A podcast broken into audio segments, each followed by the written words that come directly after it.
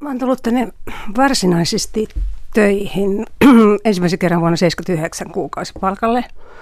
Ja sitten, sitten se oli määräaikaisuus ja sitten vuonna 80 niin, niin suuri, aika lailla pysyvästi, tuossa 80-luvulla olen kyllä paljon. Sinulla on pitkä kokemus. Kyllä, elokuvahommissa. Mitä, mitä tulit tekemään silloin? No 75, 75 tai 74, niin tulin tekemään semmoista sarjaa, joka oli Sakari Kukon matkat, musiikilliset matkat nimeltään, jota kuulemma ei ole enää jäljellä sitä, sitä sarjaa, mutta, mutta se oli tämmöinen, kertoi Kukon Afrikan matkoista ja Kun, kun sanot, että tulit tekemään, niin siis teit mitä sille No sarjalle? tein, siis toimitin tämmöisen neljä kertaa 40 minuuttisen sarjan Sakari Kukon musiikilliset matkat. Enkä ollut tehnyt aikaisemmin radiota. Niin se oli, ra- tulit radioon siis. Tulin radioon, Aivan. kyllä. Joo. Ja, tota, ja mulla on semmoinen, semmoinen historia tai verenperintö, että, että mun vanhemmat on tavannut Yleisradion portilla. Niin. Mun- Kyllä, eräänä aamuyönä kesällä. Isäni oli, oli tota, kuoromiehiä ja oli laulamassa kvartetin kanssa Yleisradion insinöörien juhlissa. Jaha. Hän oli myöskin, myöskin teekkari. Ja äitini, joka oli äänitarkkailija, oli taas tulossa aamuvuoroon etuajassa, koska hän oli riitautunut vuokraemäntänsä kanssa ja, tota, ja halusi päästä pois sieltä. Ja he tapasivat siis Yleisradion Fabianin kadun portilla. Ja sen takia minä olen nyt tässä. No niin, selvästikin sinun on syytä olla tullut yleisradioon. Kyllä. sitten. Ja tyttäreni on tehnyt jo kimuranttia tuossa pienenä. Nyt hän on aikuinen, mutta, mutta me ollaan siis ihan yleisradio perhettä ja sukua. Kolmessa polvessa. Kyllä.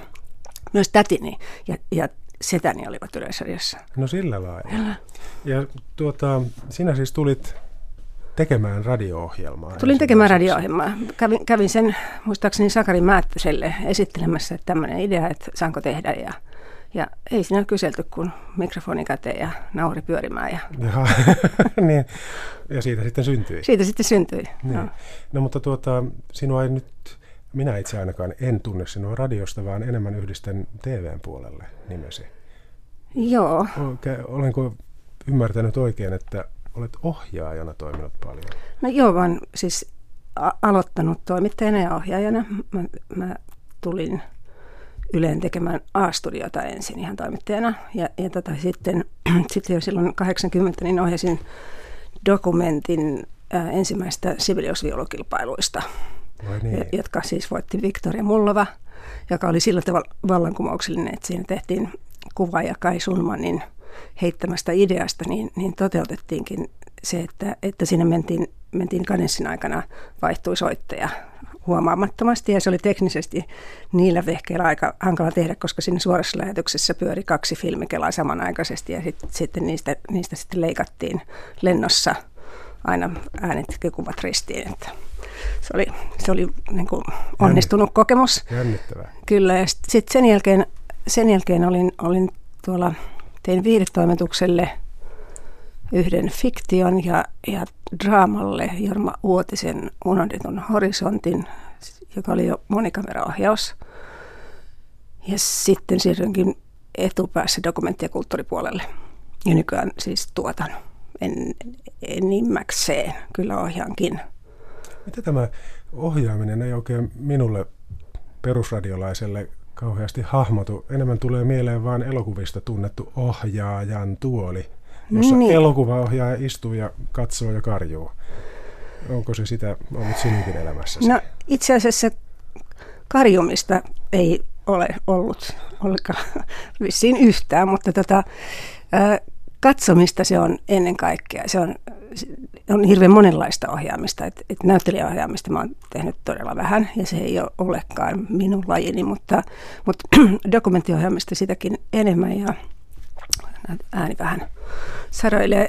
Ää, ja se on, se on ennen kaikkea sitä, että, että katsoja näkee ja, ja osaa sanoa kuvaajalle, jos ei itse kuvaa, mä jonkun verran itse kuvannutkin, että mi, mi, mitä, mi, niin kuin mihin, mihin päin laittaa kamera milloin kuvata. Ja, ja, tota, ja sekin, sekin on semmoinen dokumenttipuolelle muuttuva ja muuttunut asia, koska, koska kameratekniikka tai itse asiassa niin kuin kun film, filmissä oli omat rajoituksensa, koska filmikela oli, oli kymmenisen minuuttia, tämmöinen 16 millinen kela ja, ja, tota, ja filmi oli kallista. Aivan. Et sen, sen käyttäminen, että siinä piti tosi tarkkaan miettiä, että mitä voi kuvata. Nyt voi kuvata enemmän, mutta ei sitä varsinaisesti mitään hyötyä ole, paitsi jos oli, siis, jos oli liian vähän materiaalia, niin se oli haitallista, mutta, mutta tota, liian, liian paljon ei ole sekään hyvä. Hmm. Mutta, mutta se on sen päättämistä, että mitä, mitä tästä asiasta haluan kertoa, mikä tässä on tärkeää ja miten se kerrotaan ja, ja minkälaisia keinoja siinä käytetään, minkä kokoista kuvaa, minkälaisia, minkä, mitä rytmiä, mitä kerto, kerronnan tai narraation keinoja. Ja. Pitääkö siihen olla koulutus vai onko joku ihminen vain sisäsyntyisesti jotenkin näin visuaalinen ja no, tarinankertoja? Se on, on hyvä, jos sitä on sisäsyntyisesti, että jos, jos, niin kun, jos heti, kun, kun siihen ryhtyy ensimmäisen kerran, jos ymmärtää, että tämä on, tämä on mun laji. Mutta, ja siihen on saatavissa koulutusta ja on erittäin tärkeää, ei ole välttämättä niin tärkeää suorittaa tutkintoa tai, tai käydä, käydä kokonaista koulua läpi, mutta on tärkeää katsoa paljon elokuvia, jos puhutaan dok- dokumenttiohjaamisestakin, että ymmärtää, minkälaisia keinoja on olemassa ja myöskin ja, ja minkälaisia kerronnan traditioita, miten lajityyppejä. Ja myös katsoa fiktiota, että jos dokumentin mm. tekemisestä puhutaan, että, että semmoiset niin tärkeät aikakaudet elokuvakerronnassa, kuten uusi elokuva, niin jos ei, jos ei niitä tunnista, niin on aika hukassa näiden, näiden niin kuin mm. jippojen kanssa. Tota, Mariana Mykkänen, tuleeko sinun, pullahtaako mieleesi jotain, jos kysyn, että mitä, mikä dokumentti on jäänyt mieleesi tai mikä aihe on jäänyt kaihertamaan tai ilahduttamaan mieltä? Omista töistä. Omista töistäsi. No eniten itse pidän Elina Salo-dokumentista, pari-kolme asiaa Elina Salosta, joka, joka oli sillä poikkeuksellinen, että, että siinä oli ensinnäkin aika paljon työtä taivutella Elinaa. ja ja sitten kun hän suostui, niin me tehtiin se hyvin pienellä ryhmällä, että meillä oli, itse kuvasin semmoisella toimittajakameralla, jota en ollut kovin paljon tehnyt aikaisemmin, mutta kuitenkin niin paljon, että osasin käyttää kameraa. Ja äänittäjänä oli, oli tuotantopäällikkö, joka ei ollut äänittänyt aikaisemmin, mutta sai siihen, siihen koulutuksen. Ja sitten me Pariisissa kuvattiin semmoisella niin kuin hyvin, jotta, jotta se niin kuin rasittava tilanne olisi mahdollisimman vähän rasittava. Aivan. Ja, ja, tota, ja se oli, se, si, siinä on juuri niin kuin, kun Elina liittyy myöskin uute, tuohon, niin kuin, ää, uuteen aaltoon, niin siinä on sitten kerronnallisesti käytetty semmoisia semmoisia niin keinoja, jotka on siltä ajalta peräisin, Aivan. jotka on minusta Elinan näköisiä. Siitä, siitä tuli hyvin Elinan näköinen ja, ja tota, tapainen juttu. Vai niin. No tuota, nyt sinä olet siis nykyään tuottajan tehtävässä. Mihin sinä tästä nyt kohtasi ryntäät? Ää, nyt menen laittamaan kesän kuntoon. Katson, että kaikki... kaikki se on aina hyvä, että kesä on kunnossa. Se on hyvä, että kesä on kunnossa. Mä tuotan myös radion sellaista ohjelmasarjaa kuin Näkökulma, joka tulee keskiviikkoisin niin. kello 17.45. Kyllä.